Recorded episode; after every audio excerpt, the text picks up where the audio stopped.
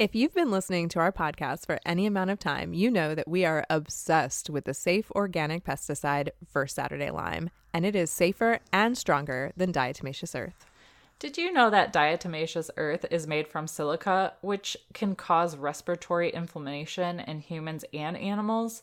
DE is essentially ground up shells that repel by cutting up insects. First Saturday Lime has had the silica burned out of the product and has zero health hazards.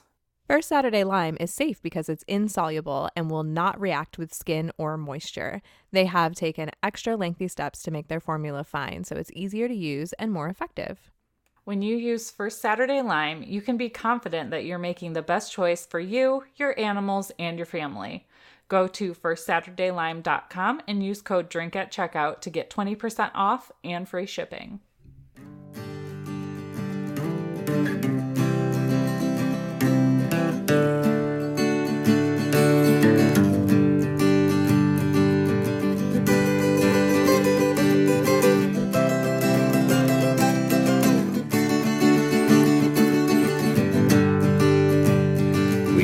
Things, we farm things, we drink and farm things.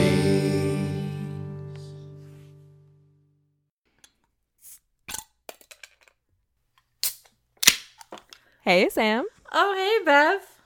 What'd you open over there? I opened a Dogfish Head pumpkin ale. Ooh.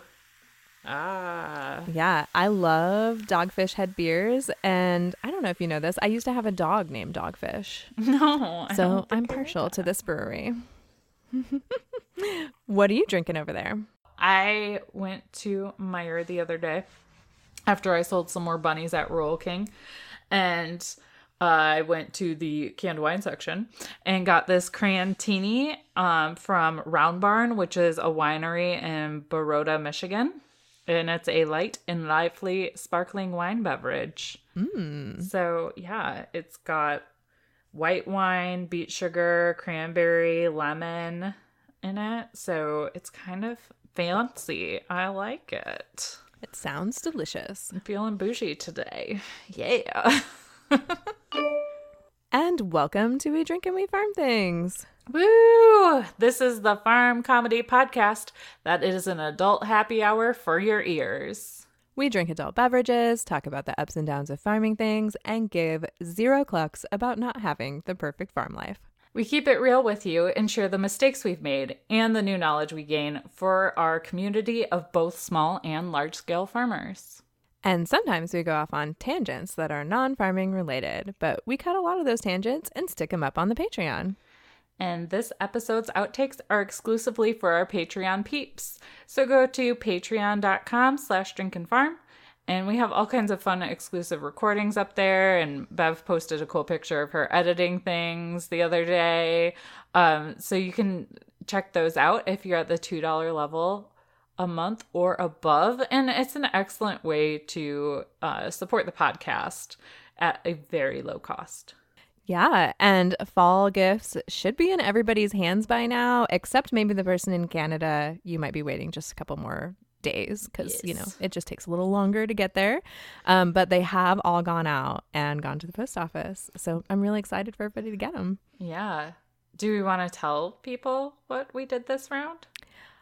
Yes, because they should have it by now. Yeah. So I don't think we're spoiling it. If you don't hit like the 30 second forward button twice. There we go. yeah. but this go around, Bev found a really cool um, website that could help us make these cork coasters. And it's got like laser engraved um, Give Zero Clucks, that design in it. So the Patreons each got a couple of those um, as a thank you for supporting us at the $5 level or above. And when I talk like that, I feel like I'm on PBS or something, but it's just the threshold that we set. Um, so if you're a supporter of the podcast at that level, you're going to get a gift every couple months. So we did have some extras and we're going to throw them up on the shop shortly. So if they're not up there now, um, they will be soon. Yeah, so you can snag yourself some, uh, even if you weren't in on the Patreon gift. But we don't always have extras. So No. if you want to make sure that you get in on it, join our Patreon page. We try to entertain you in there, throw some fun stuff, make it a community. You get neat stuff too. There you go. Right. And it the price isn't going to be as good if you're getting it on the website too. So that's something to consider as well. You might just kind of wait around to see if there's extras, but you're most likely going to get a better deal if you're a Patreon supporter. And who doesn't like a good deal? and while we're on the topic of Patreon, this week's drinks are sponsored by Montana Coombs, who is at Thingbowl on the Instagram.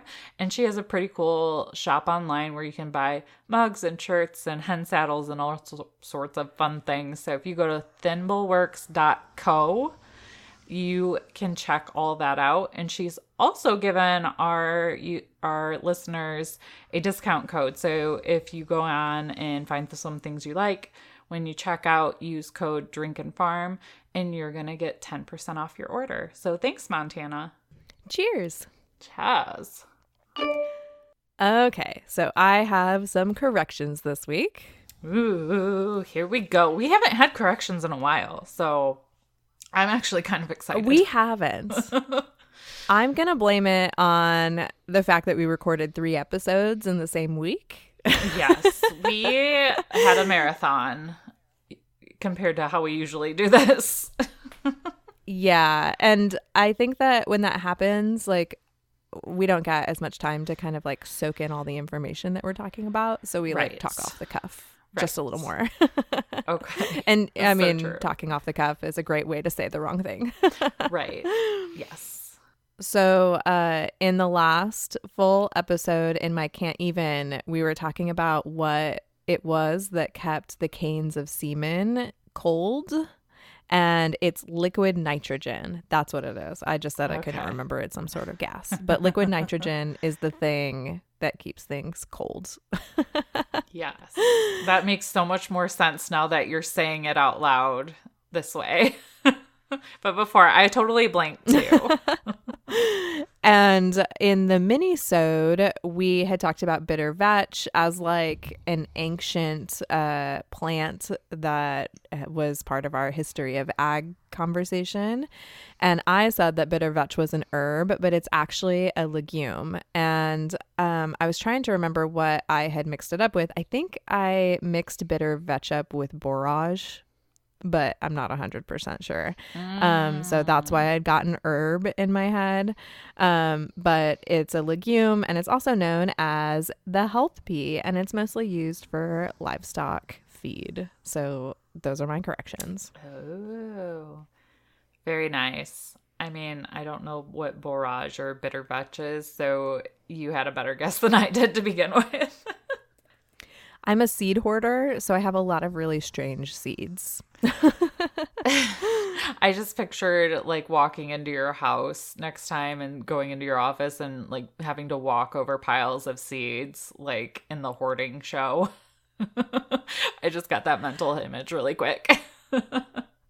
If you came into my office, that's exactly what you would do because they are spread all over the floor right now in my office. Oh my Nikki's like, gosh. are you going to clean those up? It's not even planting season. And I'm like, I I'm, I'm still deciding what to do for fall. I'm planning. now we're gonna dive into this week's episode. Um, and the main topic this week, we're gonna talk about mental health. Um, so back in episode 68, which the title for that one is I Love You With All My Skin, we talked about the high suicide rate in the farming community and the resources available to those in need. And it was kind of a downer, um, but it was a good conversation to have because a lot of people aren't aware. Like, my mom grew up as a farmer's daughter and had no idea that the suicide rate was that high. So it was an important conversation to have, but a lot of times when you hear people, you know, on social media talking about mental health and agriculture, it's because there's a lot of darkness out there, but today we want to shed some light on how doing farming activities can actually be really really good for you. Um, so it's it's gonna feel a little happier today and give you some good vibes, and we're excited to share this topic with you. Yeah, and we're extra excited to share it because a lot of uh, the research and articles we pulled are going to talk about how farming and different farming activities have made a positive impact in the lives of veterans and specifically veterans with PTSD. So it's all good things today. Yeah, and if you've been scrolling through Facebook lately, I don't know if the algorithm just knows I'm a farm person or what, but there's been an awful lot of buzz lately uh, about the benefits of beekeeping, um, specifically for veterans. I tried to make a joke there. I didn't hear Bev laugh. Though, I liked so it. Maybe it's a bad one. I laughed now. okay, good. Okay, just to make me feel better. Thanks. Um, so, today we're going to talk about some of the research because there isn't actually a ton yet um, about this topic, and we're going to talk some about some really cool programs that happen to be in Michigan and Ohio today. yeah, I'm excited. Yes. So to get started, we wanted to point out that um, this one study that was linked in one of the articles we'll reference today.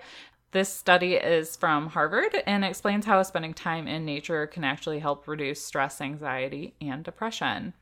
So, the title of the study is Sour Mood Getting You Down? Get Back to Nature. And it says research suggests that mood disorders can be lifted by spending more time outdoors. Which, I mean, I totally agree. Yeah, I totally agree too. So, research in a growing scientific field called ecotherapy has shown a strong connection between time spent in nature and reduced stress, anxiety, and depression. And it's not exactly clear why outdoor excursions have such a positive mental effect, but in a 2015 study, researchers compared the brain activity of healthy people after they walked for 90 minutes in either a natural setting or an urban one, and they found that those who did a nature walk had lower activity in the prefrontal cortex, which is the brain region that's active during rumination.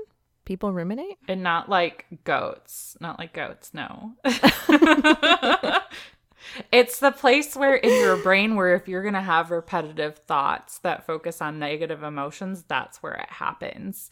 And I get this Oh, so when we're doing that, it's called ruminating. Yeah. Okay. So you're like focusing or even meditating on the ne- negative emotions and the repetitive thoughts that are on a loop that can't break.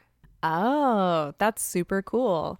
And you know, I'm actually glad that they did a study on this. And I didn't realize that there was actually research behind this. But when I'm feeling extra down in the middle of the day, one of the things that I do is just go take a short walk through our woods. And I do something that's called forest bathing. And I'm not like naked or anything while I do this. It's I was like, weird. Bev, are you wearing a flower crown and covering yourself in mud? Like, what is happening? I know you're a hippie, but woo!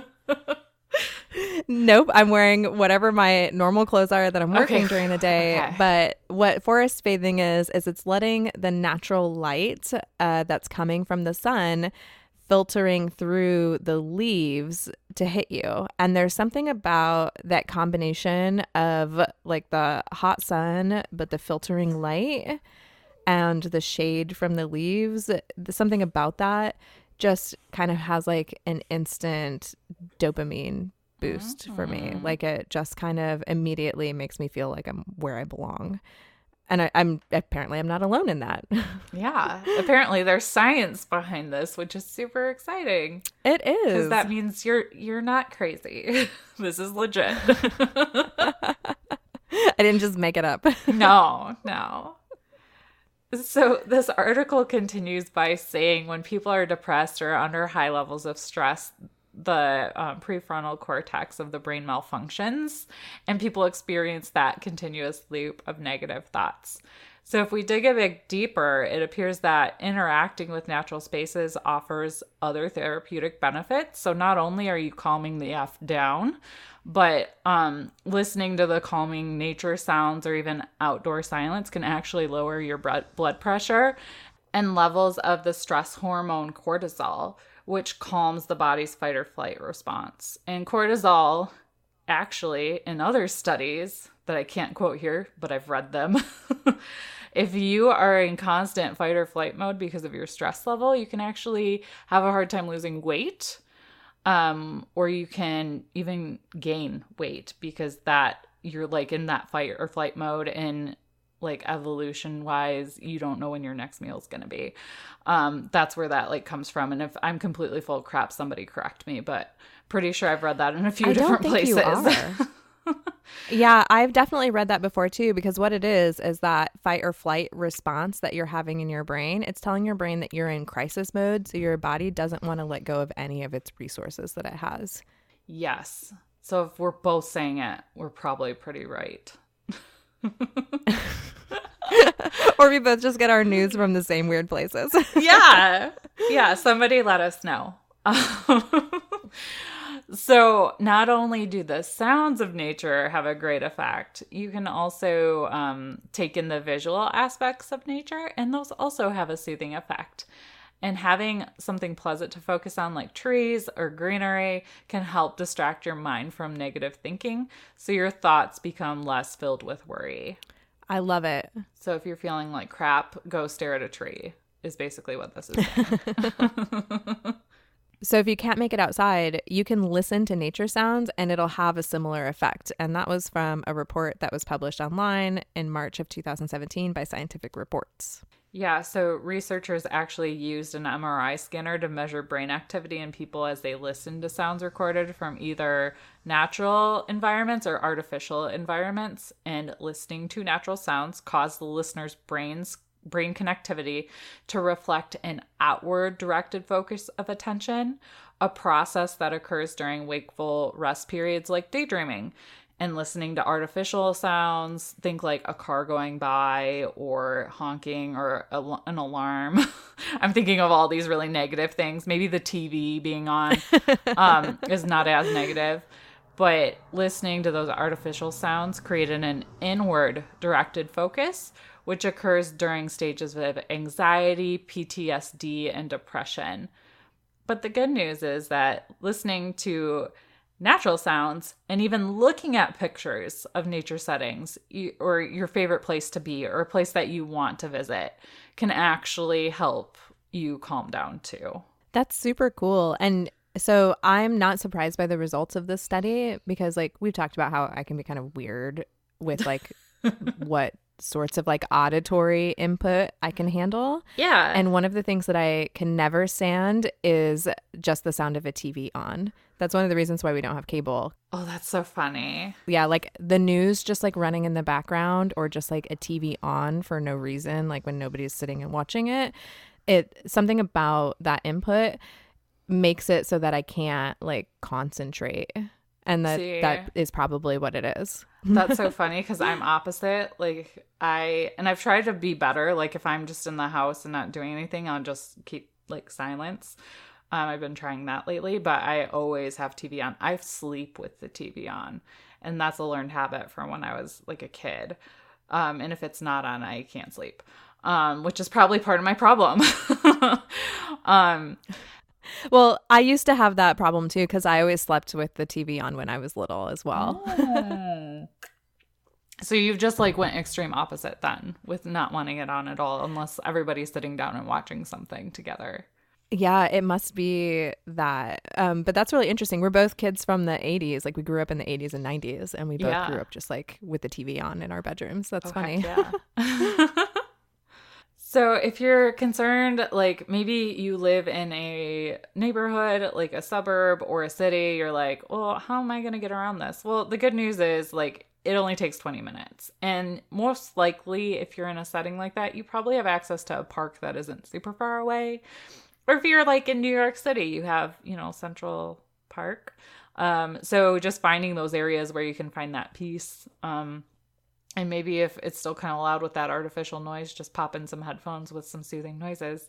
Um, you can walk around and enjoy spending that time outdoors.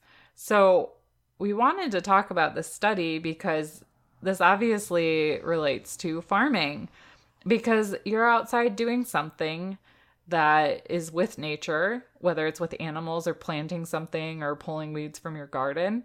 Um, so you already are p- probably doing something that helps you unwind when you're feeling a little stressed or sad.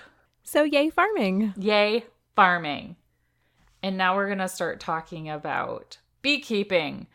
But I wanted to point out first that you don't just have to keep bees to help with mental health issues because not everybody can keep bees.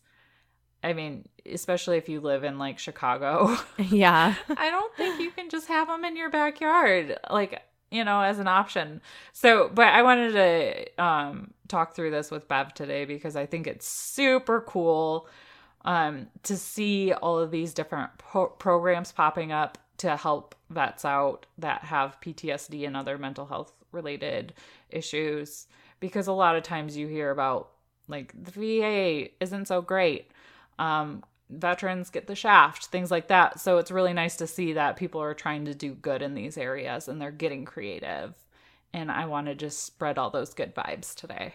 Well, and another thing that's really neat about it as well is if you're suffering from PTSD or anxiety from something that's not related to being a veteran, you can still benefit from a lot of this mm-hmm. information in these activities as well. So, like, yeah, the news articles and the studies and whatnot, they're talking specifically about veterans, but you don't have to just narrowly apply it because you can end up with PTSD and anxiety disorders from any type of traumatic thing that has happened in your mm-hmm. life. It doesn't just have to be going to war.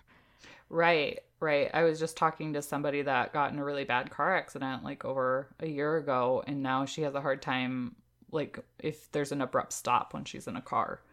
Um, and that might be some kind of flavor of PTSD. And so that stuff happens to people, you know, outside of the war zone. We just know that veterans are most more likely to get something like that because of their experiences, but it doesn't minimize anything that you might be experiencing with anxiety or stress or depression. I don't want you to feel like, well, I didn't go to war, so why do I feel this way? it's not that at all. We all have our own reasons, and it can even just be some kind of chemical imbalance going on too. So it could be a variety of reasons that someone feels the way that they do. Oh yeah, I obsessively check whether everybody's uh, buckled their seatbelts before I leave, and I am watching the cars coming towards us like a hawk because I'm expecting everybody to cross that left Oh, of yeah. center line. Yeah, Yep, I don't blame you. and that was over a year and a half ago. yeah. yeah. And you might do that the rest of your life. I totally could, You're finding ways to deal with it though, right? even with all the farming. Yeah, even with that. yeah. so the first article for today is from learningenglish.voanews.com. And we'll link to all these in the show notes so you don't have to try to find them yourself. But the article starts by explaining that researchers say that the act of beekeeping may help people with mental health problems such as stress, anxiety, and depression, and many are calling it beekeeping therapy. And many soldiers returning from military service have trouble dealing with the experiences of war.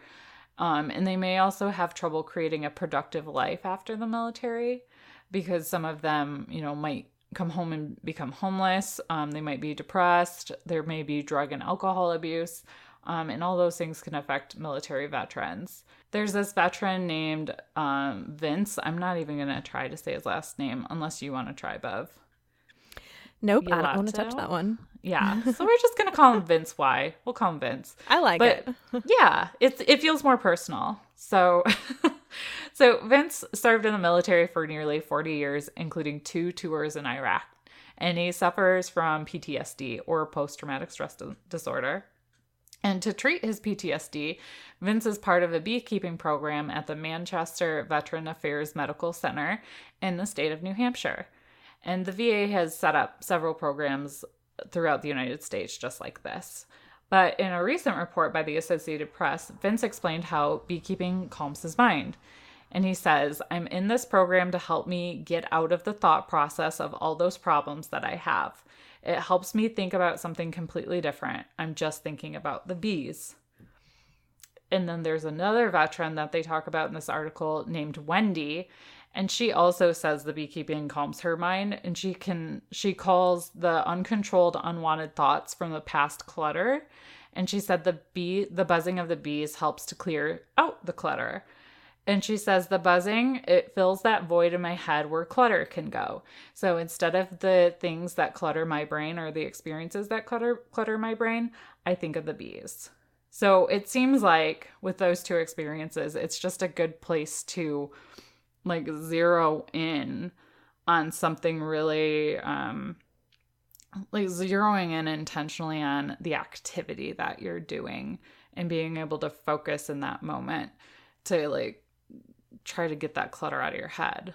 Because when you're messing with bees, I imagine you shouldn't really focus on anything else, even if you're in a like full beekeeping suit.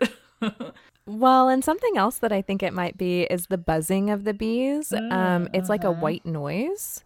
So, you know how they have like those sleep apps or those white noise apps, and some of them have like buzzing or like an airplane engine or whatnot because it's a semi monotonous, continuous tone.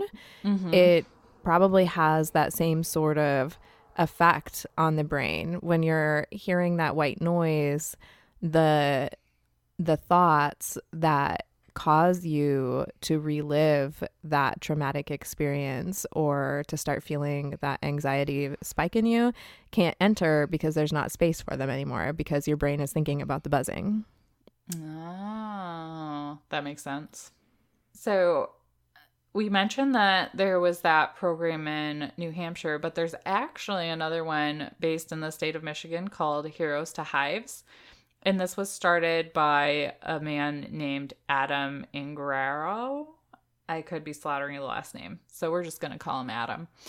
Um, but Adam joined the Ar- army shortly after the terrorist attacks of September 11th, 2001.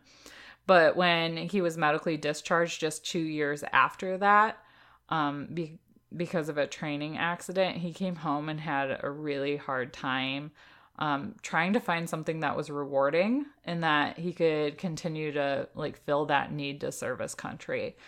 So that's how he found beekeeping. He found beekeeping very meditative and it forced him to stay present. And sometimes, you know, you could kind of go off into left field, but if a bee stings you, it's going to kind of bring you back to the task at hand. Um, and that's something Yeah, he will. points out there. yeah. Um, so he he calls it like a mindful spell. He says, "Hey, you need to be here. You need to be here with me right now." And allows him to step back from reliving the past over and over again and experiences he may have had, whether it was in the military, serving in combat, um, anything related to that. And it just brings him to the present and engages him in that moment. And the program developed gradually. Adam, who lives and farms in Lansing, Michigan, discovered his love for bees in 2010 when he took a class on beekeeping at the California Polytechnic State University.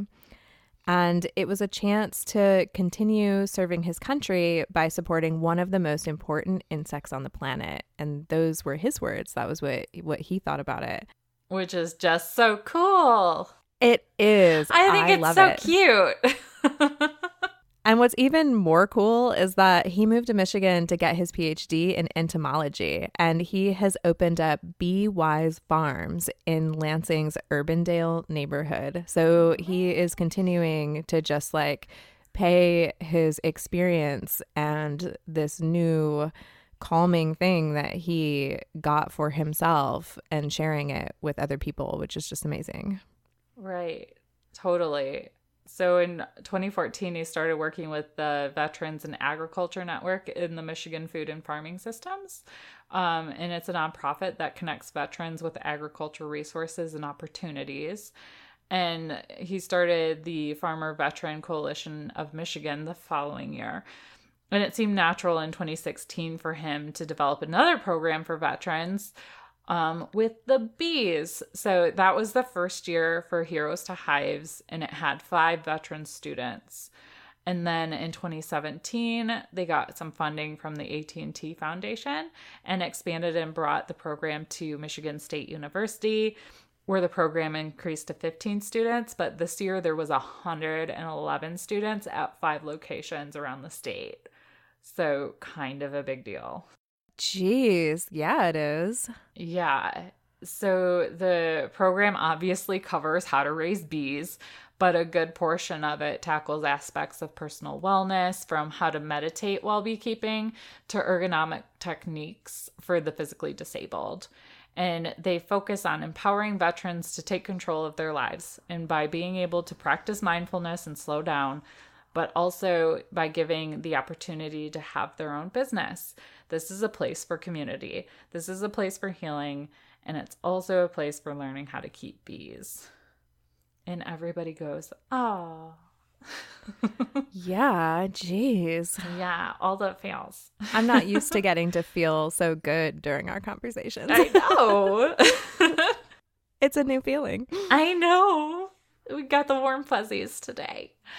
Um, there is another veteran in the program named Nicholas, um, and he says that he enjoys beekeeping because of the combination of responsibility and risk that came with caring for the fuzzy, stinging insects. And he says, It may sound ironic that taking care of venomous insects is therapeutic, but it actually is. It's very calming to work with a hive and care for it and have that responsibility. And then Nicholas also says that when you're taking when you're talking about us vets, you're talking about a group of people who are more often than not are used to being put in high stress situations with high levels of responsibility. And beekeeping gives them the same amount of accomplishment and gives them the feeling of doing the good that they so desire. So, you know how back way back when we were talking about, you know, mental health and how farmers when they feel like they can't do what they were born to do by feeding others or providing some kind of value to others at a large scale, that's when they get depressed.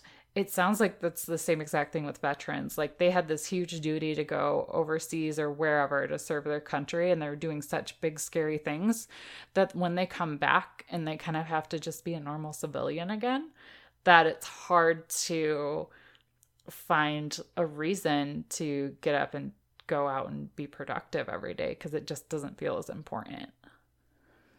Well, and I think that is a really important thing to point out because all of our brains are wired just a bit differently. And mm, people who are mm-hmm. called to military service have that inclination and that desire to serve number one because if they weren't interested in that they wouldn't join but right. they probably also there's something about the adrenaline and the unknown because like military service it's not like getting a regular job and i can speak about this from experience because my dad was in the military for 30 years and he retired from the marine corps shortly after I graduated from college. So I was a military child through and through my entire life.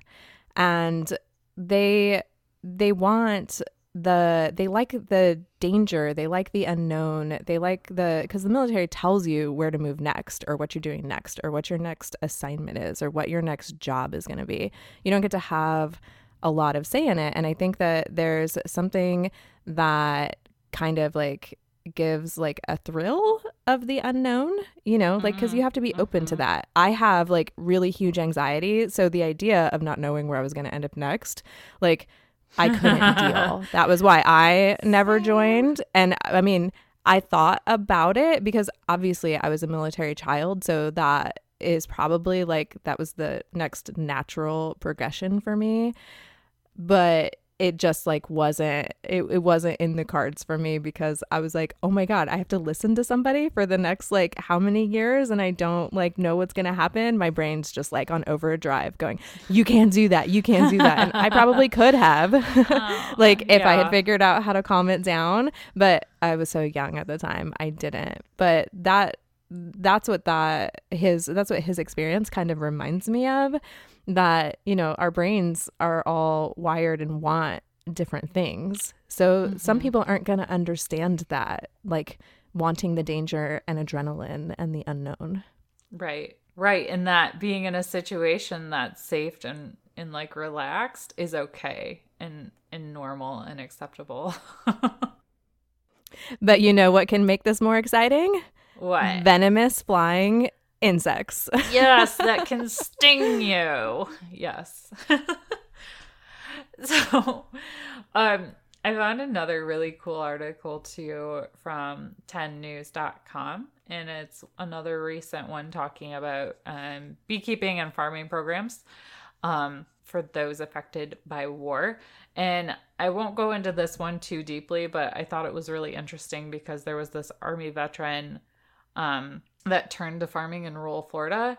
And it was really interesting because um, there was this organization called Vet Rest, and it helped place um, this Andrew Larson person um, in a program where he gets to take care of animals and works in a field. And he moved from Oregon to Florida to be in this program. So I thought that was kind of like a really cool leap of faith to take. Um, and he says that it's a very safe and relaxed environment to let his brain kind of distress and decompress and actually process the events that happen. So while he was in Afghanistan, Afghanistan, he actually suffered a traumatic brain injury when his truck ran over an IED. Which, if you don't know what an IED is, it, it's an explosive device that's kind of hidden and it's just waiting for somebody to either walk on it or drive over it.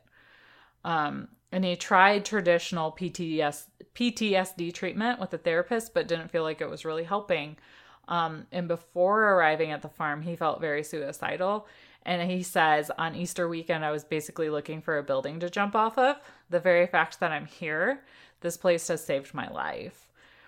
So I thought that was really worth like pointing out um, that it's making that big of an impact. Even if it these programs like say everybody else is maybe like their PTSD is a little more manageable. The fact that it saved one life is worth everything in my opinion that these people are doing. Like it's turned everything around for him and it seems just so simple. Like and like you said Bev, like not everybody's brains wi- wired the same way, so maybe traditional PTSD treatment isn't going to help someone, but maybe farming or beekeeping can help in a different way. So I think that that thought was kind of on to something just a little bit more like in farming in general. We've talked a lot on this podcast about how we never know like what's coming next. And mm-hmm. that might be why these farming therapies, whether it's with bees or chickens or other type of farming activities, has become more mainstream, quote unquote. I don't want to mm-hmm. say that mm-hmm. they're like super mainstream, but I feel like I'm seeing them more often. That might just be because like my farming alarm bells are going right. off all the time We're when I'm reading the news. so maybe yeah. I'm just noticing it more. yeah. but um that that could explain why this is becoming a more common therapy for PTSD in soldiers because of that it helps fill that void for the unknown and the action that mm-hmm. their brains thrive off of. Right, right. And that sometimes you and I can dread. Because we yes, like a plan. exactly. we like a plan. I like to know who's going, what time, what we're eating, when, and how we're all getting back. Thank you very much. and Bev is driving, which I'm and okay Bev with. is driving always. Bev is a very safe driver, so I'm okay with that. Okay, so I also wanted us to talk about this really cool thing happening in Ohio because, you know, it's football season and, you know, I have to just by default think Ohio sucks in the fall for that reason. um, they actually have a really cool bee beekeeping program that's been a while, around for a little while now. Um, and it actually helps both helpless men and vets. Um, so not all homeless people are vets, obviously, but we mentioned that homelessness can be an issue for returning veterans as well. Um, but this is in Ohio City, which I'm not even really sure where that is. Where's Ohio City? I have no idea. And Ohio's not that big of a state, but I've only been here a few years. That's true. So, so we'll we'll have to Google it later. But um it's for uh, the focus of this article talks about the residents of St. Herman House Focus, which is in Cleveland. Um, so I'm guessing Ohio City uh, like partners with them. Um, so actually, I'm looking at the article. So there's work done via day trips from Ohio City. So they travel back and forth there to St. Herman House because that's in Cleveland. So obviously, if you're in downtown Cleveland, you're probably not going to be beekeeping, so they do travel for this. But um, four years ago, St. Herman House introduced a beekeeping program with the hopes of not only teaching residents a new and rewarding skill, but also generating funds for the nonprofit via honey sales. and during that time, the yeah, apiary. Am I saying that right? Yeah, I think so. Apiary? Yeah, that's a bee house. Okay. Ooh, I didn't know that. I thought they were just beehives. Um, but anyways, the apiary has grown from four to sixty-one hives, and eight shelter residents have taken part in the program, which has raised three three thousand five hundred dollars to date. And this article is from August, um, twenty nineteen. So that's pretty dang good. That's a lot of money. Yeah, that is. And I tried to look up where Ohio City was, and would you believe it? Ohio has two Ohio cities. So What? yeah. Is there one closer to Cleveland? There's one in Cleveland. Like Ohio City Oh. kind of looks like it might be like a neighborhood within Okay. Cleveland or something like that. And the other one is oddly enough just like a skip and a hop south of Van Wert, Ohio, which is where my husband's from, which is not near Cleveland. So ah. it's on like the opposite side of the northern side of the oh state. Oh my god! I so I'm guessing it's the one that's in Cleveland. Ohio needs to get it together. yeah, But all yes. of their counties and all of their cities have like duplicates within the state somewhere. It's very What obnoxious and difficult if you're not from here. oh my gosh. um all right. So now that we know that there are two Ohio cities and we should be very confused, but we'll assume it's the one next to Cleveland because that makes the most sense for the context of this article. Um, but the assistant director of Herman's House says that the beekeeping initiative is part of a larger vision to create a recovery ranch where men recovering from addiction would live and work, gaining hands on experience in agriculture, including greenhouse, vegetables, and flowers, and livestock. So the beehives are kind of the first step in the vision, which is pretty neat. yeah, that is. So, this vision that the director was talking about is taking shape on St. Herman House's 75 acre farm in Trumbull County, where 40 hives are housed. And the first of five large greenhouses have recently been completed. And the nonprofit is forming a committee to explore a fundraising campaign for building a bunkhouse that would enable people to stay on the property instead of having to do those day trips. That would be much more convenient, that's for sure. Ah, yeah, I would think so. Uh, and all money raised supports St. Herman House Focus Cleveland, which is a former Orthodox Christian monastery, which is kind of interesting to me. Um, and it's a haven for homeless men and the hungry in Ohio City since 1977. So, yes, it's the Ohio City by Cleveland, now that I'm reading further. but a- another interesting fact is this shelter serves three hot meals a day year round, and it's the only facility to do so in Cleveland. And it offers emergency shelter and transitional housing to a total of 40 men. So I think it's really neat that they're doing this because homelessness is actually, you know, obviously a problem um, in the United States.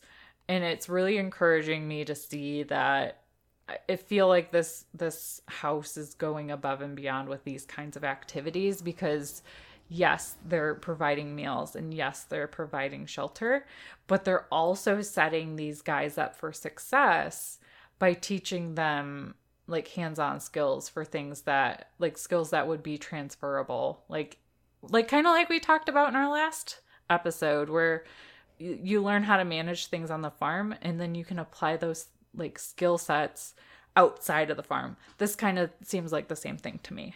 Well, and they're giving them purpose mm-hmm. because, like, one of the things that you need in order to be fully healthy mentally is to feel like you have an idea of what your purpose is. That's why there's so many, you know, like books and tapes and Right. movies and and supplements to help you find your purpose.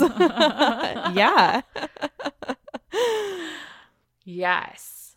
Um and another thing that I found really interesting about this article was that they pointed out that um the people that they deal with sometimes have never been outside of the inner city.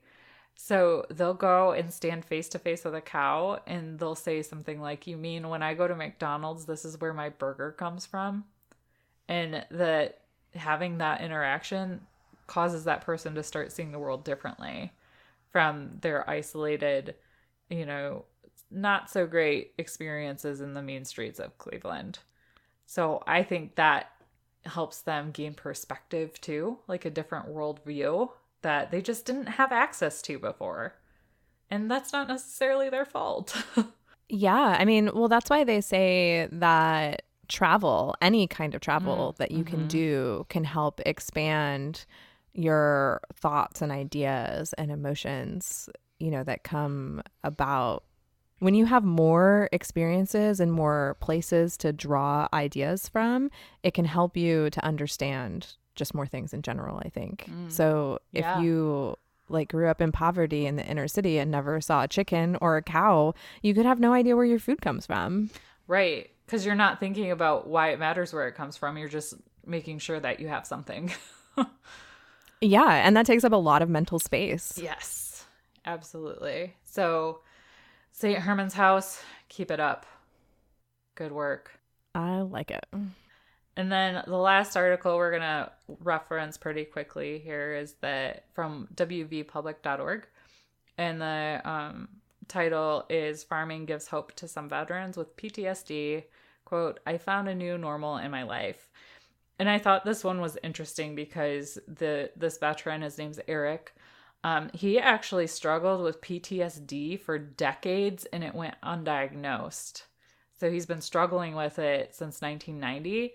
And his wife kind of noticed, but they never really talked about it, which I can't even imagine like not being able to put words to or fully acknowledge what my spouse was going to going through just knowing that they came back and they weren't the same. Yeah. I can't even imagine what that would be like. So he says that now, um, four years after he's starting farming, started farming, he said he feels like he's finally gotten his life back. And many of the veterans who have gone into agriculture echo those sen- those sentiments. Um, and they identify beekeeping specifically as therapeutic. And um, Eric says every bee has a specific job in the hive. They don't argue. There's no second thought to what they have to do to survive. Whereas in, a, in society, it's nothing but conflict. There's no cohesiveness. Military, we have cohesiveness. I think it brings me back to where I used to have and the harmony of working as a team and everyone thinking the same way to accomplish something. That's what bees do, and they do it in such a harmonious way. And I thought that was like interesting. Yeah, it, it it's such a beautiful way to describe military service. Mm-hmm. Yes, I agree because you, you know, I would imagine I don't have military experience. I would imagine if somebody's like arguing or not following orders, like things could turn around and be really bad really quickly. So going from that structure and then going back into normal civilian life has to feel like something that I can't even begin to understand. Well, yeah, because like when you're in the military, your coworkers all do what they're ordered to do. Mm-hmm. I mean, we both work in the civilian world, and that is not the reality. No. and I can see why that's really upsetting. Oh yeah, I have to ask very nicely and repeatedly for things sometimes, and it can get very frustrating. So, and I'm nor and that's normal, and I'm used to it. So I can't imagine. I can imagine it'd be very jarring to go from military background and being placed into like my job or your job, and just feeling like what the hell. Well, and I think that that thought the the orderliness and the structure i think that's the thing that was missing from my original comments about um, what drives people to military service because i'm like no it's not just danger and adrenaline like there's more to it than that they they are people that like order as well Mm-hmm. so I mean, that kind of helps give it like a full, complete picture. Because I wasn't trying to say that, you know, they're adrenaline junkies by any means, because that wasn't what my intention was. But that's Right, There's like all these little pieces that go into a personality. And I think that there's something in all of those that when people come back from military service and don't feel like they have a place anymore,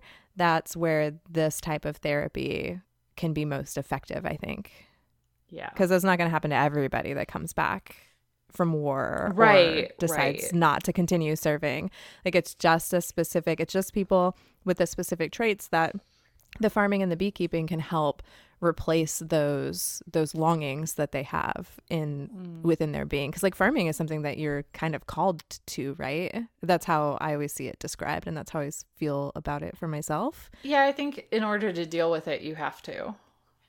it's got to be like in your DNA almost, I feel, in some way, whether it's like a family thing or something that you just feel uh, undeniably attracted to, like a magnet.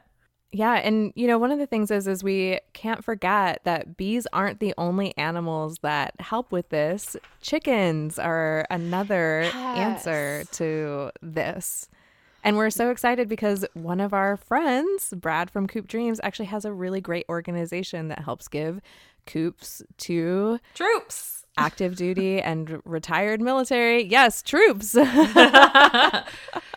yes. So you've probably heard us talk about Brad now for a while because he's kind of a big deal. And we interviewed him a while ago.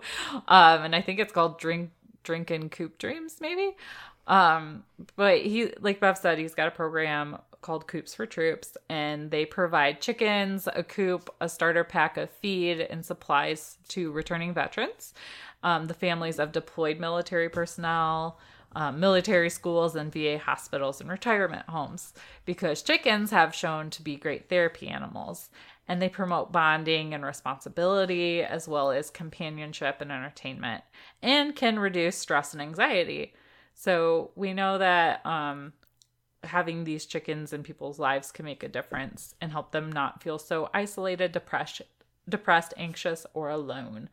So if you're interested in um, nominating someone, you can go to uh, fatedjeans.tv slash coops for troops. We'll put that up in the show notes and you can nominate someone um, by filling it out and hitting submit. It's that easy. So we didn't want chickens to get the short end of the stick today. So they're also important. And you know, we've actually had the honor of meeting a family that was a mm-hmm. recipient of this Coops for Troops. So that was a really cool experience. You can see the difference that this has had in their lives. And so it's really nice that he continues to spread that to as many people that he can through this program. yes, I agree. So now I guess if you've been wanting bees or maybe some more chickens, now you know that they are actually good for your mental health. So if that's the tipping point that you needed to um, initiate that new adventure in your life, we hope that you learn something and it just gets you more excited about it. I mean, I'm excited to get bees eventually. Yeah, I am too. So I guess all we can say is you're welcome for the excuse. Yeah, you're welcome. and now it's time for We Can't Even Corner. Ah, yes. Oh, yes. And I'm looking at yours and I almost picked this one. So I'm glad one of us is doing it. Well, so I had two that I was kind of going back and forth with, and I picked this one because it was just a little more funny, because, you know, the funny is what I'm kind of going for here. yeah. So, a Florida woman who was pinned to the ground by a camel outside a Louisiana truck stop last week told sheriff's deputies that she bit the camel's testicles in order to escape. So much is wrong with this sentence. Like, first of all, Florida, so you know it's probably going to be a little closer. Um, but Right. why is she pinned by a camel at a truck stop? And why is her face near the testicles? Yeah, I mean, that's got to be everybody's first question. So it turns out that this camel lives as part of a petting zoo at the truck stop, which I don't know, call me Oh. crazy. Petting zoo at a truck stop just feels like a strange combination. I mean, I, I would stop know. though. If I had my choice between two truck stops and this one says you get to pet a camel, I'm going to the camel. Fair enough, fair enough. So it's uh it's an advertising ploy from the uh, truck stop's Yes. perspective. Oh, I'm sure. But what happened to this lady was uh, she and her husband stopped at this truck stop while they were on a road trip to let their dog go to the bathroom. And apparently, their dog ran into the camel's enclosure. um, while it was running after pet treats that had been thrown in by the husband. So the husband threw the dog's treats into the camel enclosure and the dog ran into it. Ugh, worst husband award. Right? I mean, so she was obviously worried about her dog. She crawled in there to try to get her dog out. And when she got in there, the camel pinned her against the wall and then sat on top of her. And so she said, and I quote, I bit his balls to get him off of me. Oh my god. I mean, best quote ever. Ah. And the person that owns, or no, so the sheriff deputy actually said that the camel did nothing wrong. The couple were the aggressive ones. The camel was just doing its normal routine. So it's not the camel's fault. And the people that own him have said that he's never gotten out, never been aggressive, never caused any trouble. So, like, this camel isn't a menace to society. I think all of that stuff about how she ended up in the pen kind of tells us that the camel wasn't the mm-hmm. menace to society. right. There are some people that just are, apparently. no sense, no sense whatsoever. Gosh. None. None. And apparently, she had to go to the hospital after this because camels can weigh up to 1,600 pounds, which, Yeah. oh my gosh. I, I mean, that could have been really deadly for her. So I know that we're kind of laughing about it because she survived and like all of this is just so weird.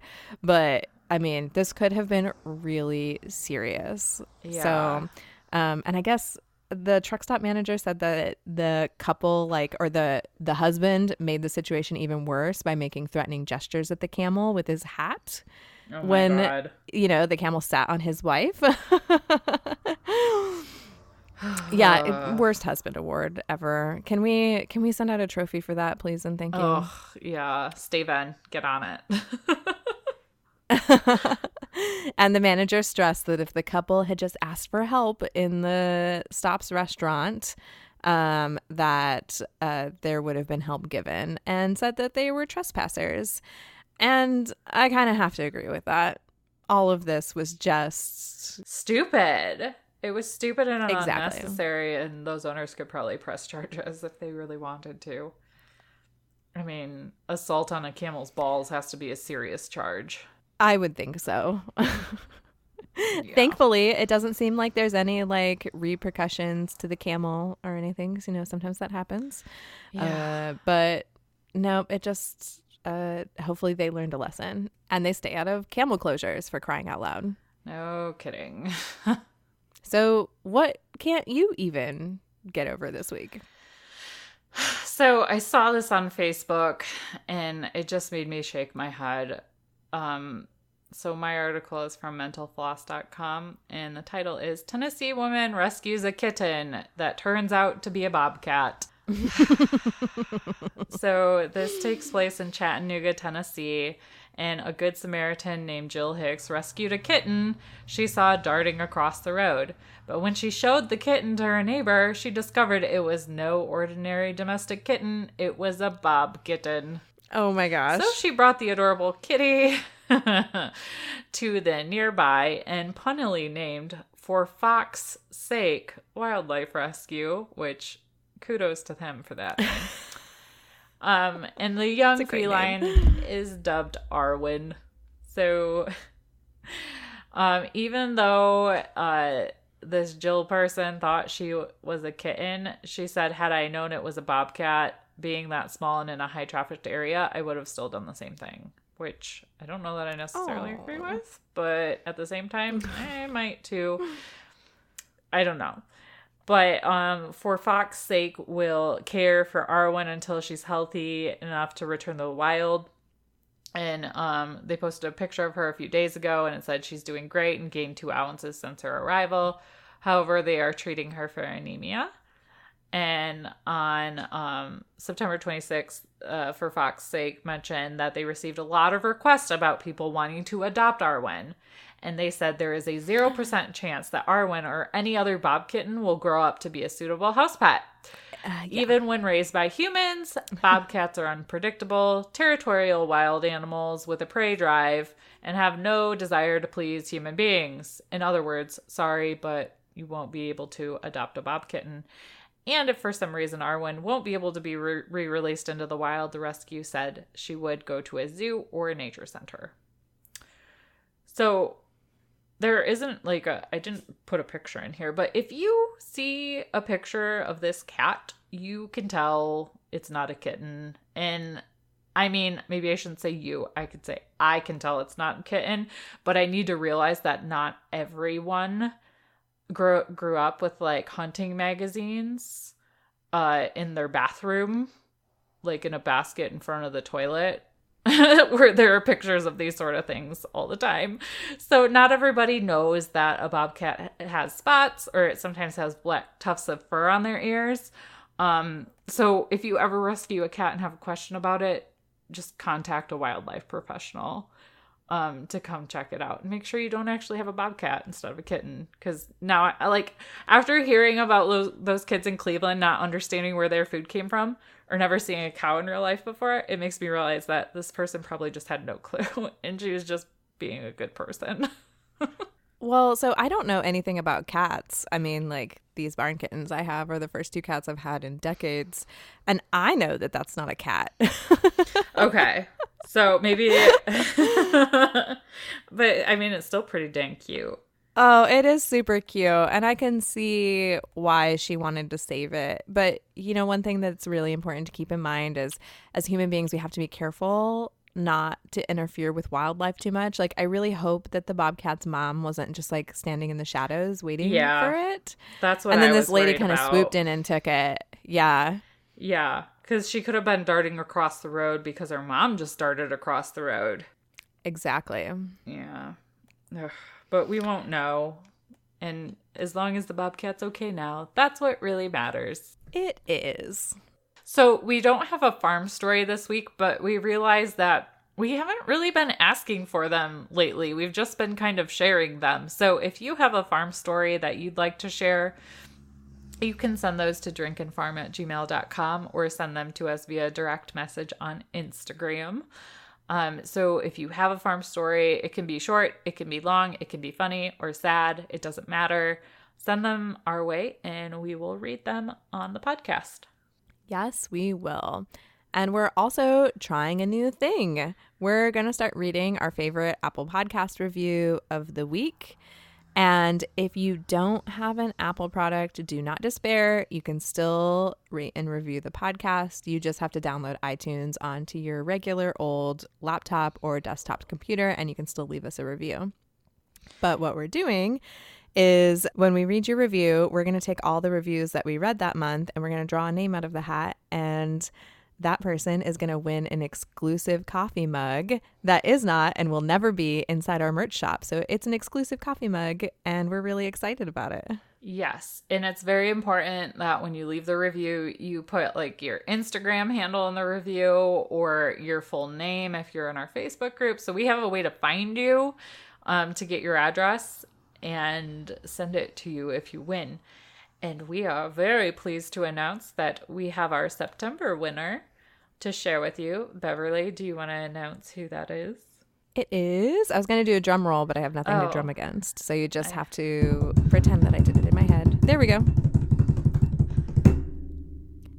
Natalie Quist. Woo! Yay, Natalie! We will reach out to you to make sure we have the correct address for you because we know you're a Patreon peep, and uh, we will send that to you as soon as possible. So thank you. Yeah. So for this week, we don't have a new review to share with you, which means your October odds are like really better off, anyways, now. So if you haven't left us a review yet, make sure you go do that so you can have a chance to win in the October drawing. Yeah. And don't forget to hit the subscribe button and download the episode when you listen because this helps more people like you find the podcast. Yes. And if you would, do us a favor and share this episode over on Instagram in your stories and tag us at Drink and Farm. And we will send you a promo code just for that episode that will give you 15% off in our shop. And make sure that you take a look at the show notes to get all the links to the articles we discussed because there were a lot of them and they're all really awesome ones this week. And there's also a link to a survey so you can tell us how we're doing. And a link to our Facebook community and our merch shops. Yeah. So thanks so much for listening this week, guys. We hope you enjoyed it and learned more about beekeeping and mental health. Yeah. And until next time, drink Farm and, give zero clucks. Bye, guys. We drink things, we farm things, we drink and farm things.